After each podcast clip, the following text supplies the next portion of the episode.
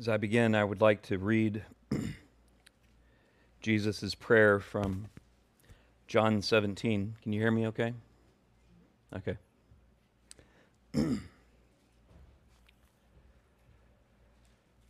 Beginning in verse uh, 20 of John 17 I do not ask for these only, but also for those who will believe in me through their word, that they may all be one just as you, Father, are in me and I in you, that they may also be in us, so that the world may believe that you have sent me.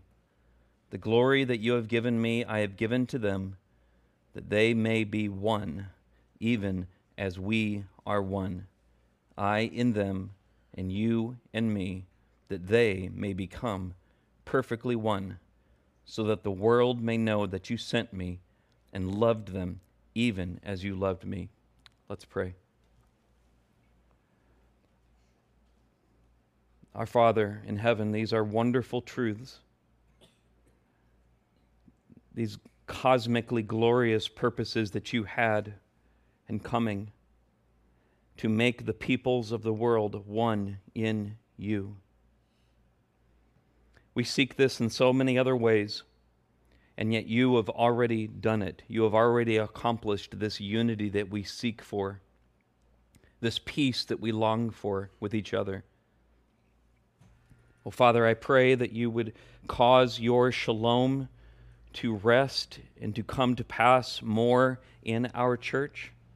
And I pray that you would proclaim your peace to our divided and suffering world today through this church.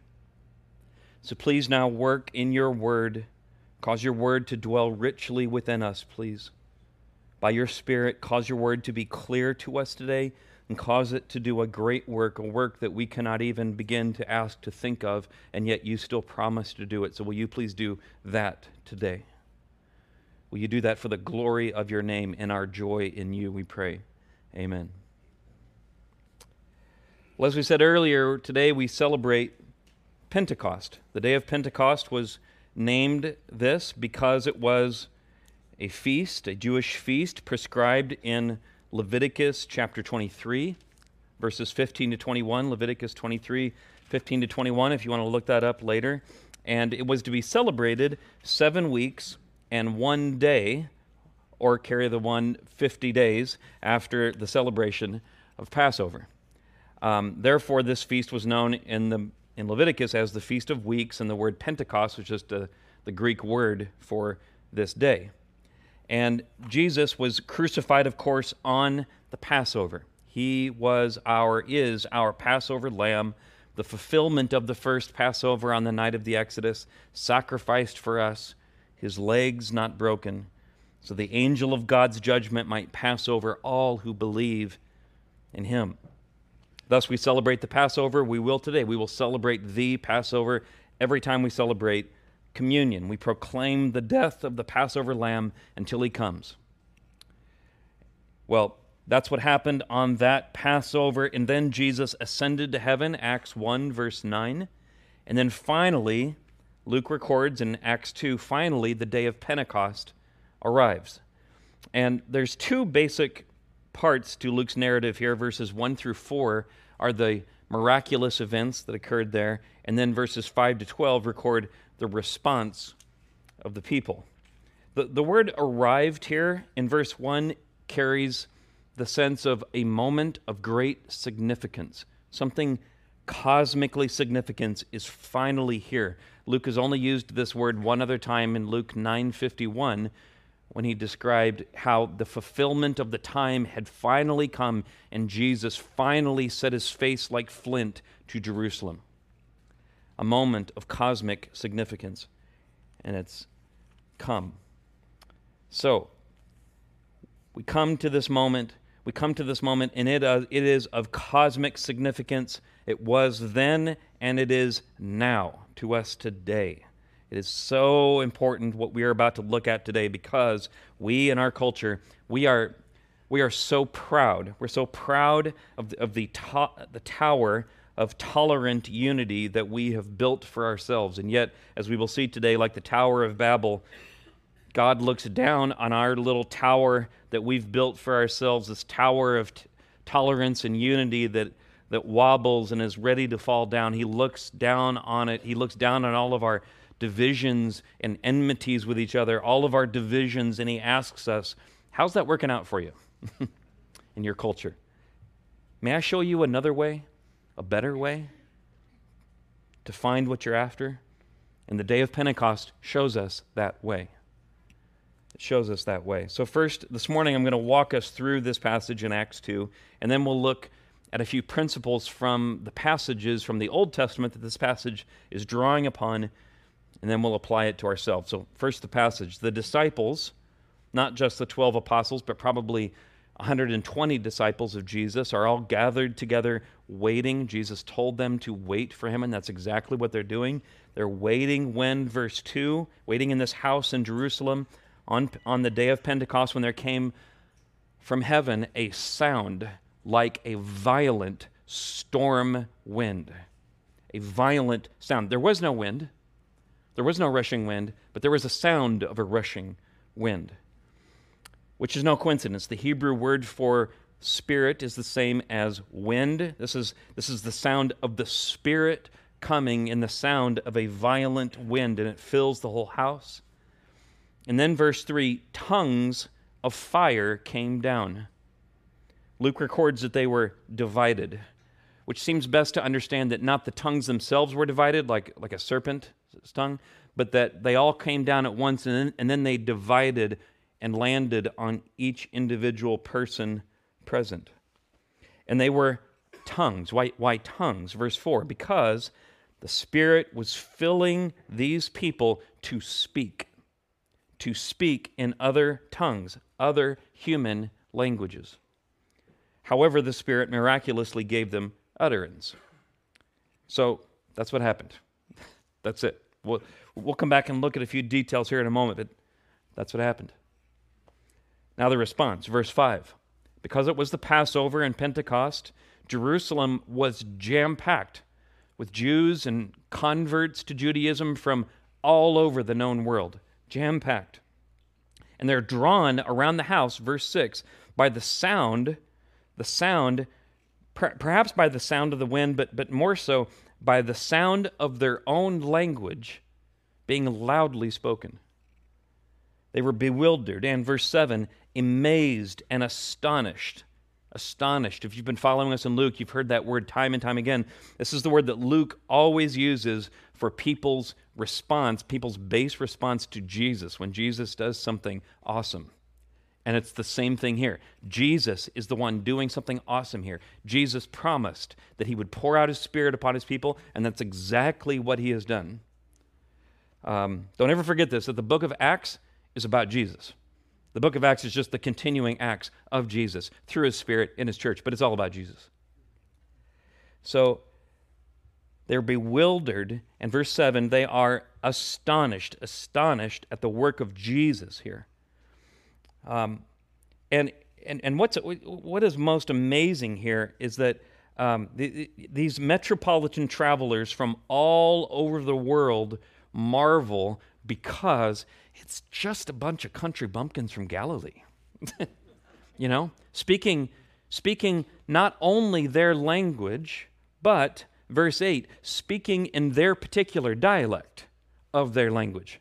Speaking in the particular dialect of their particular village, of their particular region, of their particular country. Country bumpkins from Galilee talking this way. What? What? So, yeah, m- modern, modern terms, these were backwoods hillbillies from southern Illinois in the middle of a crowded New York City speaking in languages and dialects that they had no business knowing. That's what's happening. So, the real miracle here is not just that a farmer from Illinois was speaking Parthian. The real miracle is that he was speaking in the particular dialect of the village that the Parthian was from. So then the crowd lo- looks around and they look around at each other and they realize that what's happening to them is happening to the guy next to them too. That they're all hearing the same thing going on, and they, and they all realize that, wait, wait, wait, wait, wait a second. This is happening to all, this, I, I'm not, am I crazy? No, I'm not. because you're experiencing the very same thing. All of us from all around the known world, this is happening here. Verses 9 through 11, which I, I set up Isaac to, to do this very difficult reading today, but um, uh, total setup. But uh, verses 9 through 11 Parthians, Medes, Elamites, and the residents of Mesopotamia, Judea and Cappadocia, Pontus and Asia, Phrygia and Pamphylia, Egypt, and the parts of Libya belonging to Cyrene, and visitors from Rome both Jews and proselytes, and even Cretans and Arabians.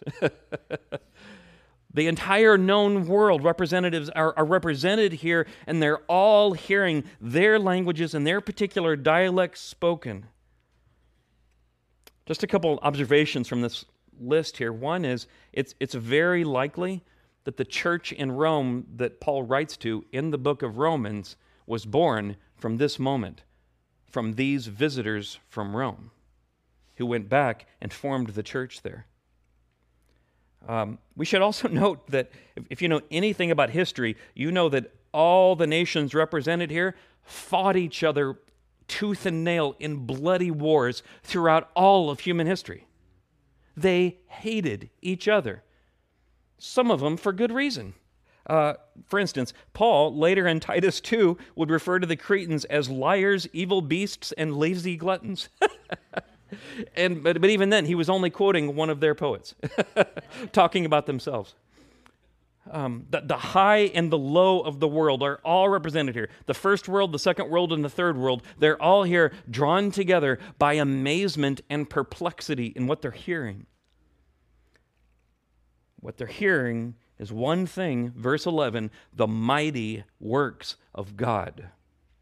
That's why God is going to all this trouble. Not that they would just be amazed, but that, that by, by being amazed, they would hear the mighty works of God spoken in their own language.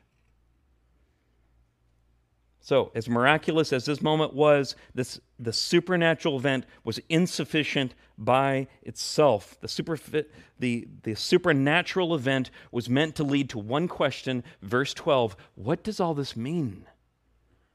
What does all this mean? The same goes for communion. This is why we have the children come back in for communion every Sunday, is that we want them to sit with us and to see us go through this strange ceremony and then to ask us, Mommy, Daddy, what does that mean? That's weird. Exactly. That's why it's weird, to make you ask. Let's talk about it, Johnny. Same, same principle.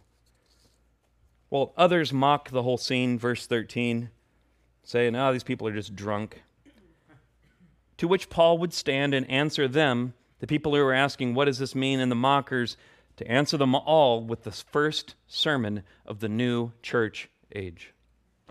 Jesus pours out his Spirit, and the disciples speak, and this draws a crowd with questions and mockers. And then all of this God did so that Peter could speak the words of life. That was God's end game here, such that at the end of the sermon, the people would no longer say, What does this mean? but what shall we do to be saved?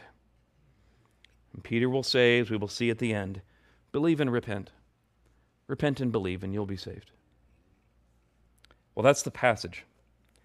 So, we need to ask ourselves, what's actually happening here? To, to, to ask in another way, like, why go to all this trouble, God? Like, what? C- couldn't you just say, hey, everybody, Okay, church, now time to go out, preach the gospel. Go on, get, preach. You know, you got a job to do, chop, chop. But he doesn't. He doesn't because they and we need more than that. We want more than that. God is a God who satisfies us in every way. We need more than to be given a job.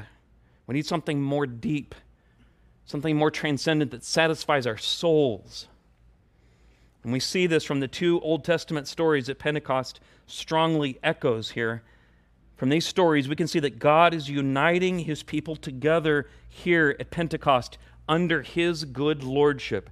God is uniting the nations the nations who previously hated and fought and killed and tortured and despised and wanted to wipe each other off of the face of the earth. He unites them here. He cuts through all that animosity like a hot knife through warm butter by his power to bring his people under his good lordship. That's how he does it. which is precisely what we need what the rest of the world needs. Okay, where do I get this from? From the Old Testament. Well, th- this, this word unity I get from the fact that at Pentecost, God is clearly undoing what he did at the Tower of Babel in Genesis 11. Genesis 11. The, the, prob- the problem with the people in that story is not that they had immense ambition to build this great tower, immense ingenuity. That was not the problem. The problem was not that they were united together to build this great big tower. The problem was that they were building this ambitious tower to attain to the heavens and gain all of the blessings of heaven without the God of heaven. That was their problem. They were doing it, Genesis 11:4, to make a name for themselves, to be as blessed as God is without God. This is a fundamental sin, the de-godding of God. God, you leave, but leave all the stuff. that's, that's the fundamental sin. And so God said, essentially, in Genesis 11, okay, let's see how this works for you. Have it your way. I'll really withdraw. I'll let you see what it really is like to really be without me. And so he cursed the people such that they began to speak in different languages and could not understand one another. They began to speak in different languages for the very first time. Up until this point, all the people of the earth had one languages, which was a residual effect from the beginning when all the people of the earth had one God. But at Babel, God gave them what they wanted, and suddenly they were not united at all. They were divided, they could not understand each other, and they scattered. And we've been divided and scattered ever since. Mankind was never meant to be united around anything other than God. And the scope of human history teaches us, if it teaches us anything, it teaches us that we cannot, as much as we would want to. We cannot. We've been trying ever since Babel, and we're no closer to this unity than we were then. We prefer our rebellion against God and the futility of trying to unite together without God instead of, instead of bowing the knee to God and enjoying one another in God. But God, being magnanimous, being rich in mercy, gave us his Son, our Passover lamb, so that all of our rebellion might fall upon him instead of us. But at the same time, so that God might be just in dealing with our rebellion. And God raised him from the dead, making him the firstborn of a new race, a new race of people raised from the dead. Just as Moses went through his own exodus, Jesus goes through his own exodus, bringing his disciples with him. Well, this is the first piece here. God in Christ is undoing the curse of Babel and uniting the people back together. He's unwinding that curse and bringing all of the nations back together. Pentecost is God unwinding the curse and uniting the peoples of all the world. Not by giving them the same language, but by miraculously giving them all the same joy and the same object of the same joy Christ the mighty works of God in him. You, you echo, you, you feel the, the echo of Pentecost every time you meet a Christian who's from a complete, another nation or culture that's completely foreign to you, but you find out you're a Christian, and five minutes later, it's like, wait a second, I'm like closer to you after five minutes than I am to like half my family. what happened? Yeah, that, that's Pentecost. That's the unwinding of the curse by the Spirit of God, giving us the same joy, the same object of our joy in the face of Christ. God cuts through all of our animosities, all of our divisions, everything, every malice that we would ever hold, every pride between peoples. He cuts through it all like a hot knife through warm butter in the power of Christ. So, here are these 120 people and their new friends from all around the world, and they're about to be sent out from this house to Jerusalem and Judea and Samaria and to the ends of the earth, proclaiming this God. Which brings us to the second Old Testament passage. God is affirming here, God is doing here, God is affirming here on Mount Zion, Jerusalem, what he once did at Mount Sinai, beginning in Exodus 19. Again, the, this is no coincidence uh, Mount Sinai came 50 days after Israel was saved from Egypt. Israel came to Mount Sinai to enter into a covenant with God. They needed to become a people, a nation, before they could enter into the promised land. So God is cutting a covenant there with them at the base of Mount Sinai. And you may remember, Moses records that the mountain there was covered in a violent storm, just like at Pentecost. No coincidence. And Moses went up the mountain and then came down again carrying the stone tablets of the law, the terms of the covenant. And it was then that uh, it was as if Moses was coming down and Moses was the pastor officiating a wedding, a wedding between God and his people, Israel. And the stone tablets again were the terms of the wedding covenant. And now, here at Pentecost, Jesus has gone up to the throne room of God, to the right hand of the Father, and he has now come down again by his Spirit. And now God is reaffirming his marriage covenant with, their with his people, his people who have been so faithless to the covenant. And yet, here is God exercising awesome sovereign grace to his people to bring them back to himself, though they have wandered so much. So, in that sense, God is doing something new here, and yet God is not doing anything new at all. Not new as if He is creating a brand new nation, a brand new something. But the church is not new. There's always been just, just one olive tree, just one people of God, but it is new in the fullness of the thing that He has been working on all along. That the fullness of this thing has finally come. The, the, the marriage that God has always wanted with His people is now here. It has now been at least born. So people from all the nations are being drawn to God here in Jerusalem, united with each other in his Son, as if in a one flesh union, filled with ecstasy in his excellencies. Not drunk, but filled with the Spirit in joy together. If you hear sexual undertones there, that's intentional on God's part. Biblical human sexuality is not an end in of itself, it points to cosmic realities. That's for another sermon. well, the result is a new household, one characterized by new traits. We, we read about them uh, in Isaiah as we read at the beginning of our service. In his prophecy, there, God's household is now, this new household, this one that is old but also new, is filled with all that God is for us in Christ and therefore, that this new people, that this new union of people from every tongue, tribe, and nation is characterized by Isaiah 32 justice. In Isaiah 32, verse 16, the people are justified.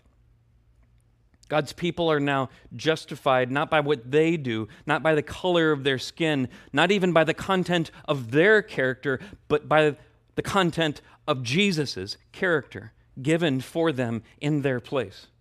Jesus not only died for us, but he lived a perfect life for us. And now God's people are uh, justified in him.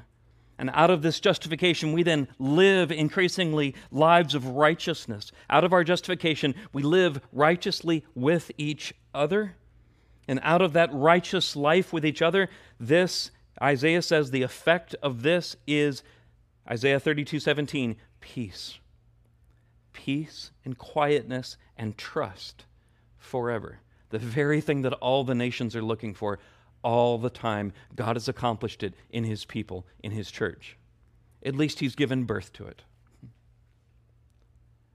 At Pentecost, God is giving birth to a household made up of every tongue, tribe, and nation who were previously filled with envy and hatred and malice for each other, now dwelling in justice and righteousness and peace with each other under His marvelous lordship.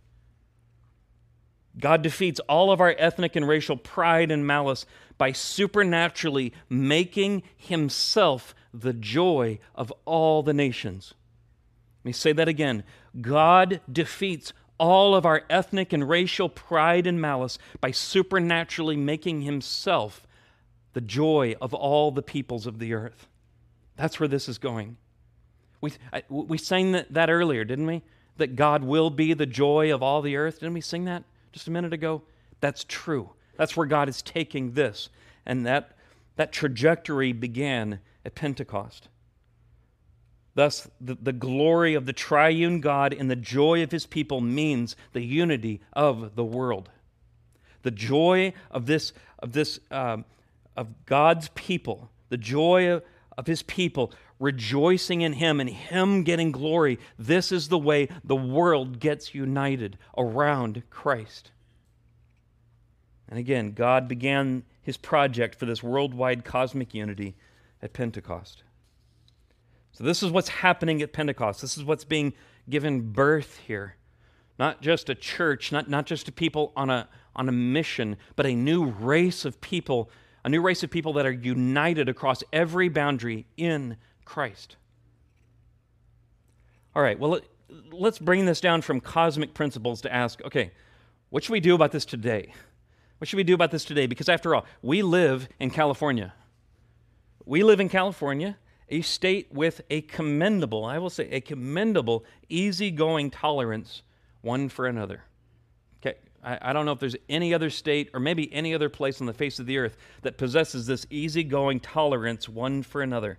When it comes to unity and diversity, California is maybe the best the world has to offer. The best. The best. Uh, never mind how this state has treated Chinese people over the years. Never mind the Japanese internment camps. Never mind the number of pe- black people killed in the womb or on our streets, especially the last two years. Never mind how California schools teach that just being white itself is a sin and that white children should hate their race.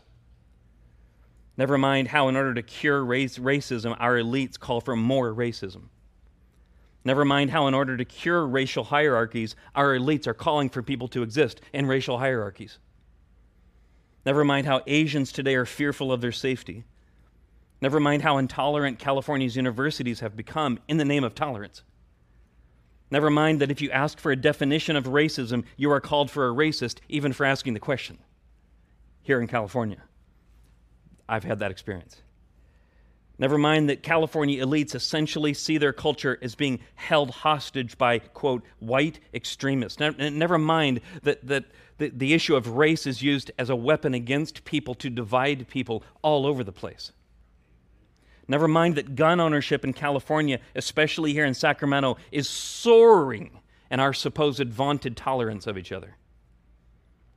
We are so diverse, so tolerant, and yet justice is draining away, and so is righteousness, and so is peace. California is the best this world has to offer in terms of unity and diversity. and that's bad news. that's bad news. That's not good news for anyone. So, what are we to do about this? What are we to do? Well, if we have learned anything from the Bible, we should expect we should expect that our steps, whenever we apply the Bible, that our steps should always go along the lines of faith and repentance. Faith and repentance. Faith and repentance, and then proclaiming Christ as King. So, how does that play out here? Well, first, our faith, Christian, your faith, when, when, when you see racism being fought with racism, when you see, when you hear that you are um, are, are excluded or you are called racist, what, what are you to do? Are, are we to fight fire with fire? Are we to use the devil's tools? Never. Never. What we are to do, however, is to exercise faith. Exercise faith. And the first place we need to exercise faith is to believe in the church. To believe in the church. Let, let, let me explain what I mean by this. The first Christians when they were inducted into the church, were made to affirm several truths, and one of them is I believe in the Catholic Church, little c, Catholic, as in universal. Universal. And they said that they believe in it because, why? Well, you can't always see it. This, this beautiful thing that Pentecost gave birth to, do you see that today? I mean, we're, here we are, we're, we're just us. Is this a, is this a sea of, of every tongue, tribe, and nation here in our room? No, hardly. Hardly. So we're meant to, we must, we must believe, and the first step of our belief must be to believe in the church and what is already true for us in the heavenly places, and then see, see the church according to those heavenly realities that we are we are already united together we Christians because of Pentecost. We are united. This is the truly remarkable thing about the church.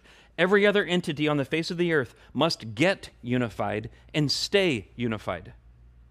Every other entity must do it that way. But the church is the only entity on the face of the earth that is unified already in the heavenly places.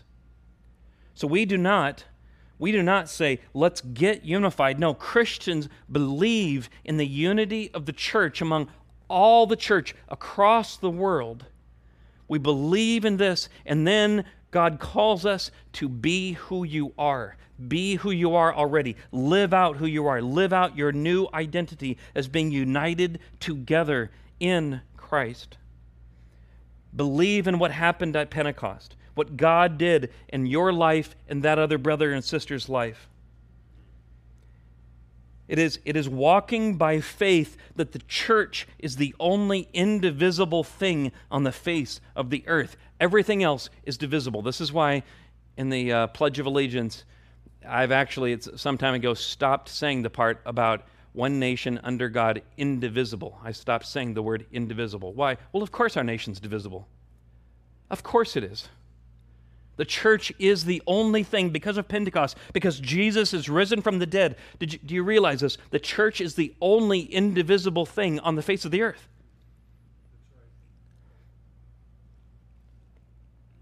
So you, you, you, you cannot, you could, you, the only time you could divide the church is if you could put Jesus back in the grave. but we must believe this. We must walk by faith in this image of who we actually are in the heavenly places right now. And, and when, you, when you walk with that image, when you can see that brother there or that sister there who's, you know, irritating you because you know, you're from Southern California and they're from Redding, and people from Redding are so irritating. Oh my goodness. You cannot believe how irritating, you know, or vice versa. People from Southern California, they just think they're the bee's knees and ugh, ugh. you know. When you, when you have these little moments, let alone across racial lines, let alone across ethnic lines, when you have these little moments, Christian, God calls you to walk by faith in that moment. Though you don't feel united, you already are because of the day of Pentecost. You already are. And God calls you and I to walk by faith in that and then to act who we are, to, to be who we already are, to relate to that brother and sister as if we are already united, which we are. Which we are. We must walk by faith Again, every other group tries to be united and fails. We already are united, and we must simply live out who we are. This is, you can look this up. This is a central theme in Paul's letter to the Ephesians that we've been united together, chapter 2. And the very first to do, the very first to do that Paul gives in the letter to the Ephesians is this very same thing to live out who you are one faith, one Lord, one baptism. United together in one we cannot always see this unity, so we are to walk by faith in it. So when you are accused of wrongdoing, when brothers and sisters act against this unity, you don't take that at face value. There's a sense in which you don't believe the sins of other people. you don't ignore them, but you don't believe that that's the reality, the, the deep reality of things. What you believe first is what God tells you in His Word about the church and about your brothers and sisters, that we are right now united together in the heavenly places, already seated with Christ at the right hand of the Father together. When there are disagreements, you, we don't assume the worst of each other. We don't assume any pos- enemy positions and go to war. We assume we are united and we work for solutions together in the unity that we believe is true by faith in the heavenly places. And we do this because the church, we do this inside the church. We do it inside the church in all these little moments because the church is God's solution to every other rift and divide in the world. There is no other solution. There is no plan B. There is no plan B. Do you, do you understand that? There is no neutral middle where, where things get magically solved in the world, where the nations come together and, and are united, where black and white people come together and are finally united in perfect peace that will only happen around Christ. So we must, we must live that out inside here because the church is meant to serve as a picture window to the world of what this unity looks like. So when you're having a modest disagreement, a low grade, you know, grade C disagreement about your ministry or this or that, realize that it goes far beyond that little moment. It goes far beyond that. The world is looking in. The world is meant to look in and see and look and see what does that mean? What, what's wrong with you people? What do you mean, what's wrong with us? You just, you're like family. What's wrong with you? You shouldn't be that way. It's not normal. No, it's not. Let me tell you why. Okay, so the, the heart of all of this, the, the, the heart of the solution to every racial and ethnic divide is you and I walking by faith. Do you realize that? Do you realize that? Every time you read a story about, oh, this, you know, Ibram Kendi, what, what, what did he say next? And what, what did this race huckster say? And what, what, what, what did this person say in response? And oh, boy, he, he really got owned on. All of that needs to be telling us be the church. How much the world needs the church because this only gets solved around the throne of Christ.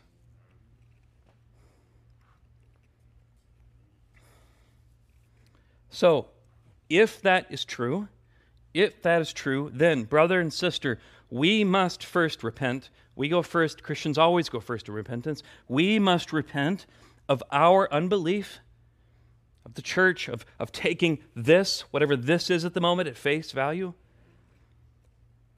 and we must also repent of trying to achieve a unity in diversity by lesser and destructive means. In other words, without God. Without God. Um, we must repent. We must repent because unity without God, it, it always ends in tyranny. Unity without God always ends in somebody saying, Oh, we're so tolerant, except when we're not. Whoever's in charge gets to define that. So we're so tolerant, except when the mob is not, and then we're not. Tyranny. And we must repent we must repent because modern Californian diversity does not actually believe in diversity. There, there actually isn't a diversity there. What really uh, the modern left believes in is assimilation of the races into one monoculture. Modern Californian diversity wants to do the same thing with race and culture as it does with gender. With gender, the goal is to be genderless, for everyone just to be dissolved into androgyny to just abolish mankind altogether into this one glob of, of nothing people. And so, with race and culture, the, the goal is actually to dissolve cultures into one monoculture that is tolerant but strips away whatever the hive mind doesn't tolerate about those cultures, particularly their moral standards that reflect the excellencies of God. That's got to go. That we don't tolerate. Essentially, hive mind that this monoculture wants to abolish God, to strip away the excellencies of God. And this has always been the goal of the evil one since the very beginning, because the devil can't get at God. The devil's not strong enough. God and the devil are not equal. God wins. God's always been winning. So if the devil can't get to God and punch God in the face, the devil does the next best thing and spray paints graffiti all over the image of God. That's what God, that's what the evil one wants to do. To erase the image of God, to erase the beauty of cultures, to erase the, the glories that God has embedded in manhood and womanhood, or in this culture, or in this race. The devil wants to erase that, to spray graffiti all over it, to deface it.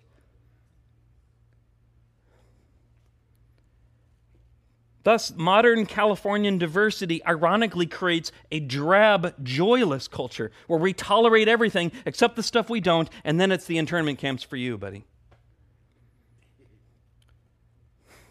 We're all to be united to one group or the other. The only question is whether it leads to life and vibrancy or not. That's the question. And in the church, God does not dissolve his excellencies that exist in the cultures. He actually brings them to life. He raises them from the dead. He brings resurrection to people, to nations, to cultures. He makes them more themselves, more alive. And he does this, he does this for his own glory. Why? Because God's glory is so vast and so multifaceted that at the end of time, it'll take every tongue, tribe, and nation to properly gather around his throne and to properly sing his praises forever. At the end of all time, God will redeem what he did at Babel and take all of these differences and accrue them to his glory. This is where God is going at Pentecost, not to a joyless, drab, communist utopian future, but one where every culture, every nation is resurrected from the dead and made new.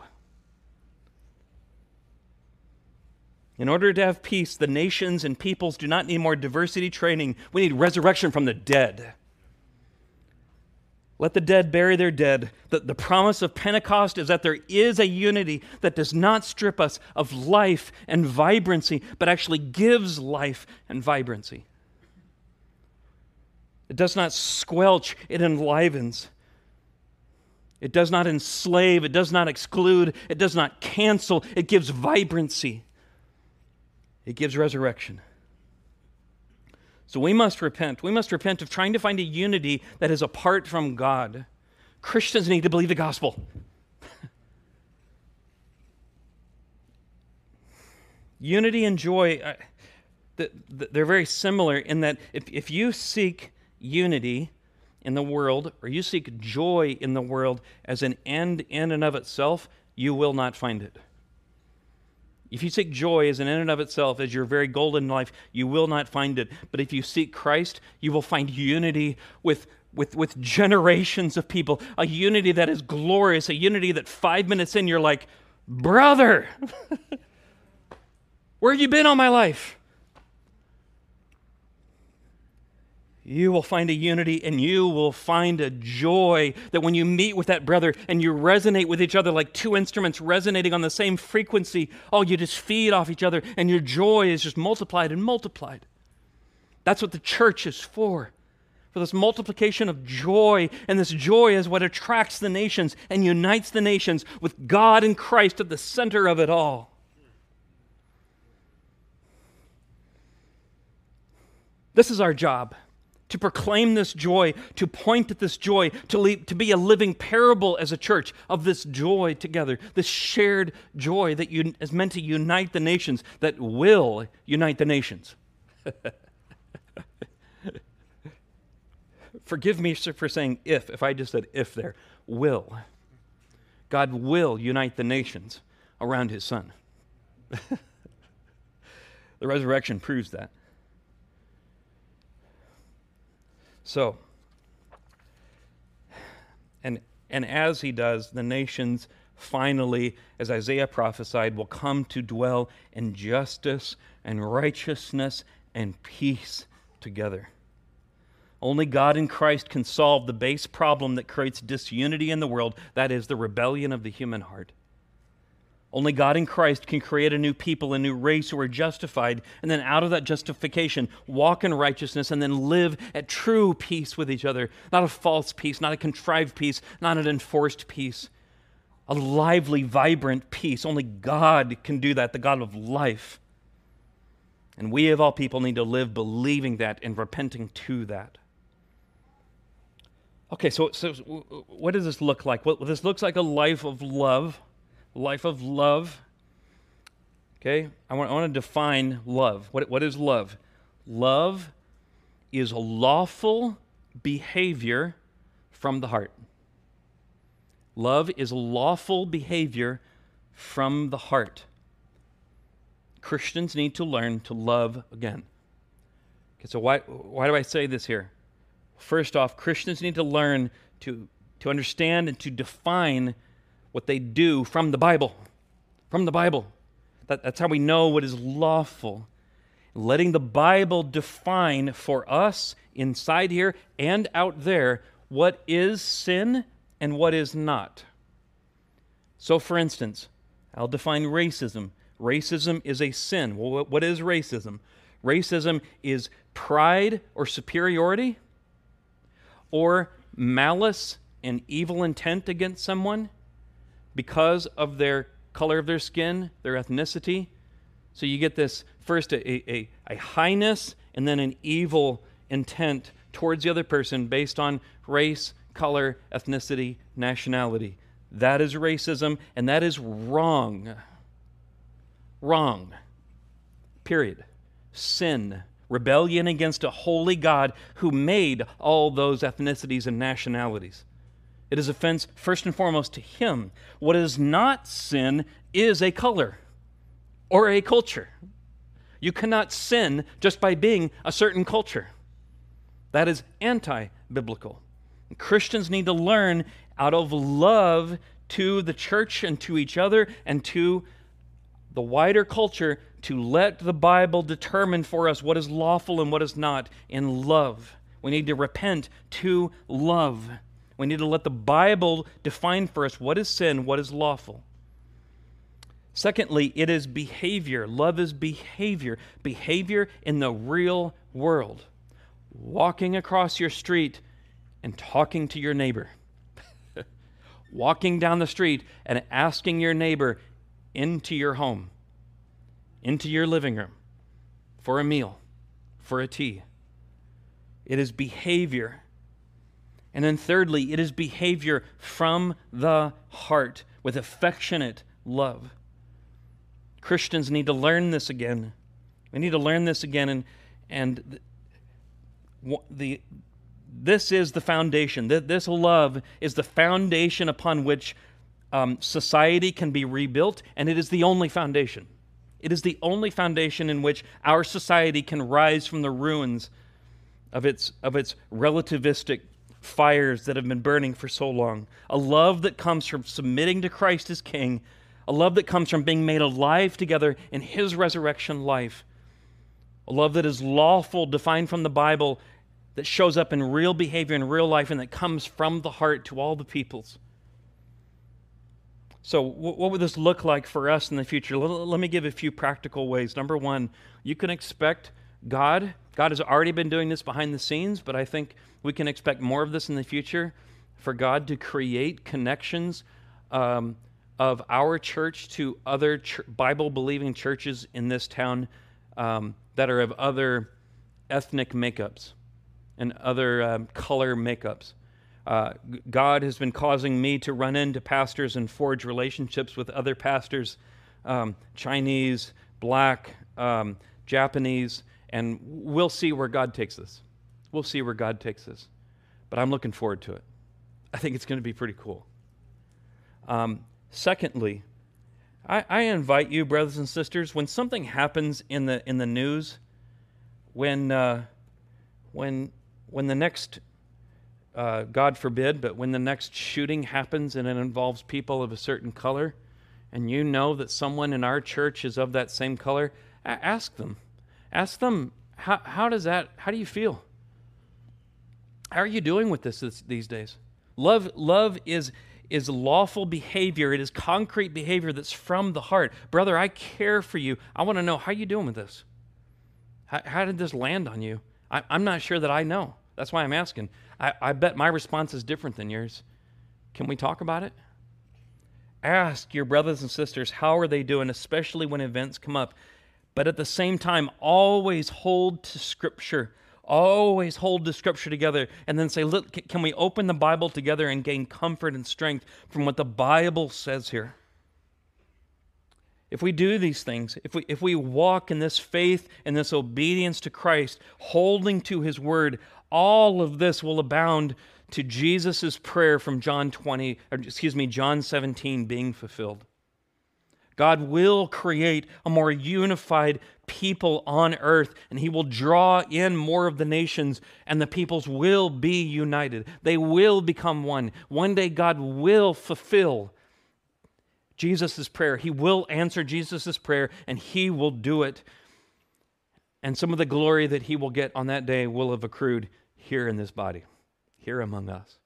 What a day that will be. What a day that will be. So let us walk by faith in that coming day, the day when Pentecost will be fulfilled. All right, let, let me pray for that right now. Father, will you please do this? Will you make us a people that are walking by faith? Will you forgive our unbelief and will you help our unbelief? Make us a people that walk by faith in the unity that you have already achieved by uniting us together in Christ. Will you make us a church that is vibrant in our enjoyment of this unity? And will you draw in others from the nations, drawn and attracted by this unity that they so long for? But give us grace to point out that it is not us, it has nothing to do with us, that we are just the happy recipients of your sovereign grace, that at the center of all this unity is a crucified Savior and a risen King, a lion and a lamb given for us. Show your face here, display your face, clothe yourself before the nations inside this church and every other Bible believing church in this area, Father. Will you please do this? For the glory of your name, we pray and the good of the nations. Amen. Amen. Go celebrating that and resting in that with your brothers and sisters. Go in the peace of union with your Lord. Amen.